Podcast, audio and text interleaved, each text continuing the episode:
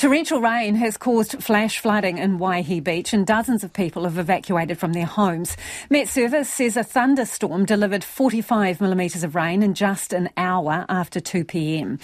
Western Bay of Plenty District Council says 19 elder housing units have been flooded and evacuated with most residents moving to the local RSA. Well, joining me now is the manager of the Waihi Beach RSA, Mal Gearon. Mal, uh, how many people have you got there and how are they faring?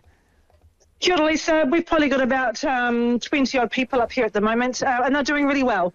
Um, they're nice and dry now and having a good feed, so uh, yep, we're all over it.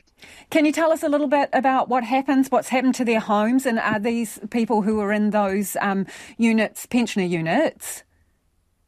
Yes, uh, so basically just a torrential downpour. There was just a, a, a huge amount of water that came through, good um, flash flood there, and it's just had nowhere to go. So it's pretty much just filled up and um, and flooded a few places. So, yeah, we've got them all out. Um, those that needed to be evacuated, it came up pretty quickly, um, but it's all um, it's all pretty much subsiding now. And will some of the homes be uninhabitable this evening?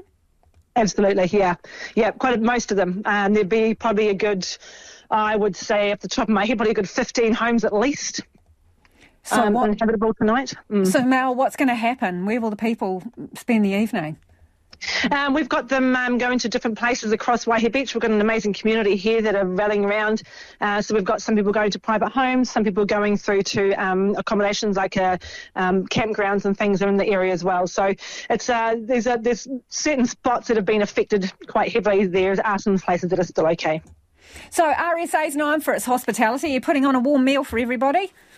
Absolutely. Always got a carvery going on up here. So what's yep. on the, what's what's on the menu tonight then for them?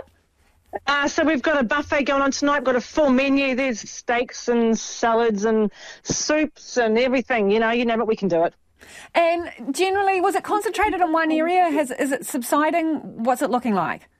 Um, it's subsiding quite quickly now. Um, it's been um, high tide, I think, was this afternoon, about two or three, if I remember rightly. Um, so high tide is um, subsiding and the waters are flowing out, but there's still quite a bit to um, to drain.